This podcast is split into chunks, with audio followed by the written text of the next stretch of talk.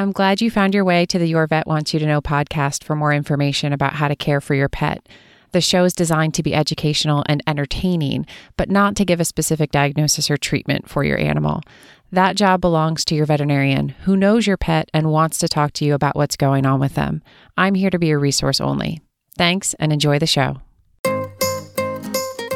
As a curious pet owner, have you ever taken to the internet for more information? Maybe you want to know why your pet is itchy and what you can do about it. Maybe you're frustrated about the ear infections. Maybe you're looking for ways to make veterinary care more affordable. Instead of wading through a sea of information that may not be reliable and in some cases may be harmful, here is what your vet wants you to know. I'm Dr. Brittany Lancelotti, board certified veterinary dermatology specialist. Join me to get the information you're looking for to care for your pet. If you're curious about your pet, then your vet wants you to know. Welcome, everyone, to today's episode of Your Vet Wants You to Know. Over the past few episodes, we've been learning all about ears and ear infections. I wanted to take a few minutes to discuss something I see occasionally related to ear infections, and that's aural hematomas.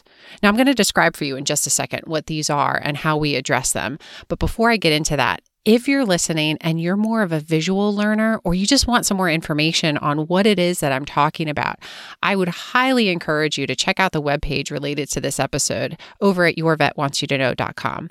There's going to be lots of pictures and videos that will help you understand what I'm discussing throughout the episode, including procedures that I describe for treatment. So, what is a hematoma?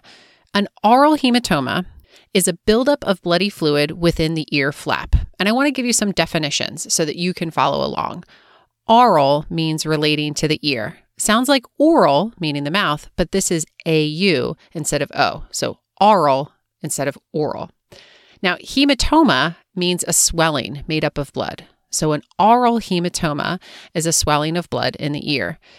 In this situation, it's not exactly blood. Most often, the fluid that collects in the ear is usually just inflammatory fluid mixed in with some blood, giving it that bloody color. And that's why it's so important for part of our treatment plan to include bringing down the inflammation so there's less fluid being made. You know, the most common place for this to occur is the ear flap, also known as the pinna. In one study, 80% of dogs with aural hematomas had pendulous ears. And what that means is that the ears are long and floppy. And the majority of these dogs that had aural hematomas were over 18 kilograms or over 40 pounds. And if you think about this, it makes sense. You know, what type of dog is going to be the most likely to really do some damage to their ear flaps when they're whacking their heads back and forth because their ears are bothering them? And that's how these hematomas usually develop. There may be an underlying component to how fragile the cartilage in the ear flap is because it's the breaks in the cartilage that trigger that fluid to start building up. Basically, something makes these dogs shake their heads, sometimes just mildly because of fragile cartilage to begin with. And when that cartilage breaks, the fluid has no place to go except between the cartilage and the skin, creating this squishy, painful bulge in the ear. Over two thirds of dogs with aural hematomas also have secondary ear infections with either bacteria or yeast or a combination of the two. So it's really important for your vet to be able to diagnose and treat those infections. Dr. Megan Painter from The Allergic Dog just did several discussions on ear infections. So if you haven't already, take a moment to go back and listen to episodes 44 and 45 if you really want to learn more about understanding the primary ear disease and how to get control of the ear infection infections.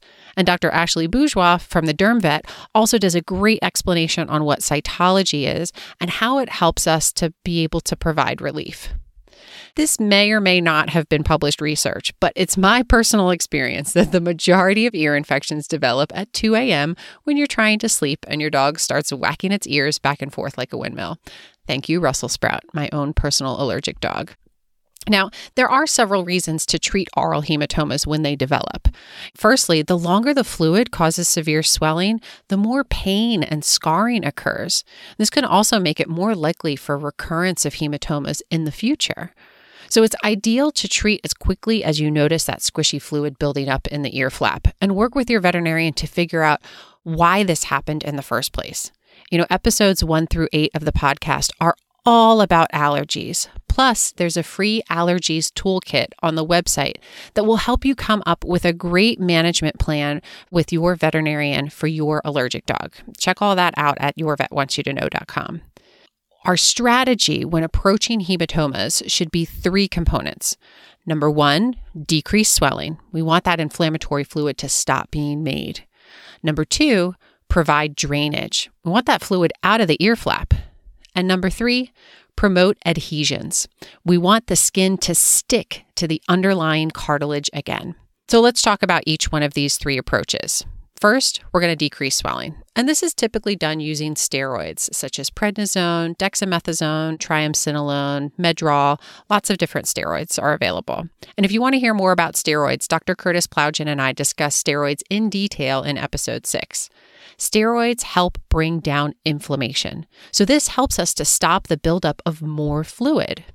Steroids can be used orally, which means giving them by mouth, injectably, so your veterinarian may give an injection in the clinic, topically, so you may be giving a steroid into the ear, and often a combination of these. Next, we're going to provide drainage, and this can be done through several different techniques. I'm going to mostly focus on two that were recently evaluated in a large study published in the Journal of the American Veterinary Medical Association in their first supplemental issue.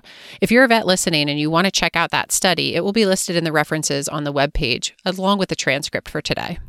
Now, there are risks and benefits to each method for providing drainage, which we will discuss. Ultimately, the technique used is determined by the individual pet, so it's important to come up with a specific plan together with your veterinarian. With a local corticosteroid infusion method, we're going to insert a catheter with a needle into the ear flap to allow all of the fluid to be drained out of that ear. Then, while keeping the needle in the ear, we're going to use that to inject a steroid directly between the skin and the underlying cartilage.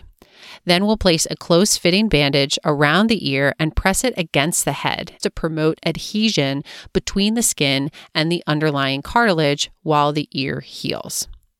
There's lots of benefits to this particular method. There's no sedation or anesthesia needed, and for the majority of animals with hematomas, this procedure is really well tolerated. I will often use lidocaine on top of the skin to numb where I'm going to make my poke, but honestly, it's a very small needle, and most animals don't react when we place that needle in there. Some pets, especially those who are fearful, anxious, or stressed, may actually do better with sedation anyway. So that may be something that your veterinarian recommends, even with this local corticosteroid infusion method. There are some risks associated with the draining. The ear may fill back up with fluid, and it may be helpful to have your vet recheck your dog every two to three days to see if the fluid needs to be drained again. In that study I mentioned, some pets treated with this method had recurrence of the hematoma within the first month and the majority of those happened within the first few days from the first time that the hematoma was drained. Make sure you ask your veterinarian how soon they want to see your pet back to make sure that there's not fluid that needs to be drained again. The other technique for draining these hematomas is with multiple drainage holes. Now, this is a surgical procedure to help drain the fluid.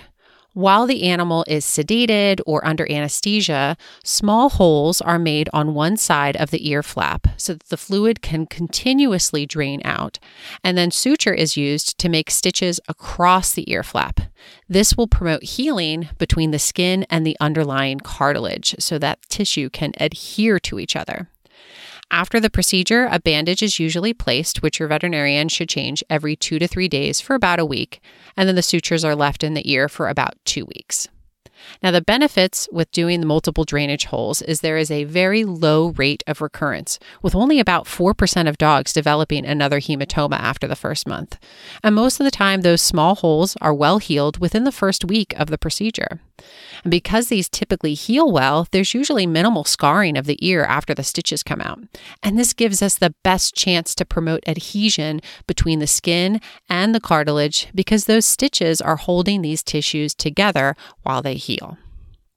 Now, there are risks and drawbacks associated with multiple drainage holes. The cost and the anesthesia are two main drawbacks.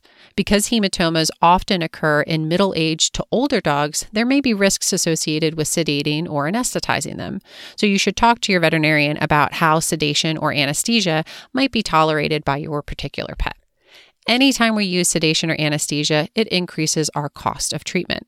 And the skill of your veterinarian involved in creating those drainage holes and placing the stitches also adds to the cost.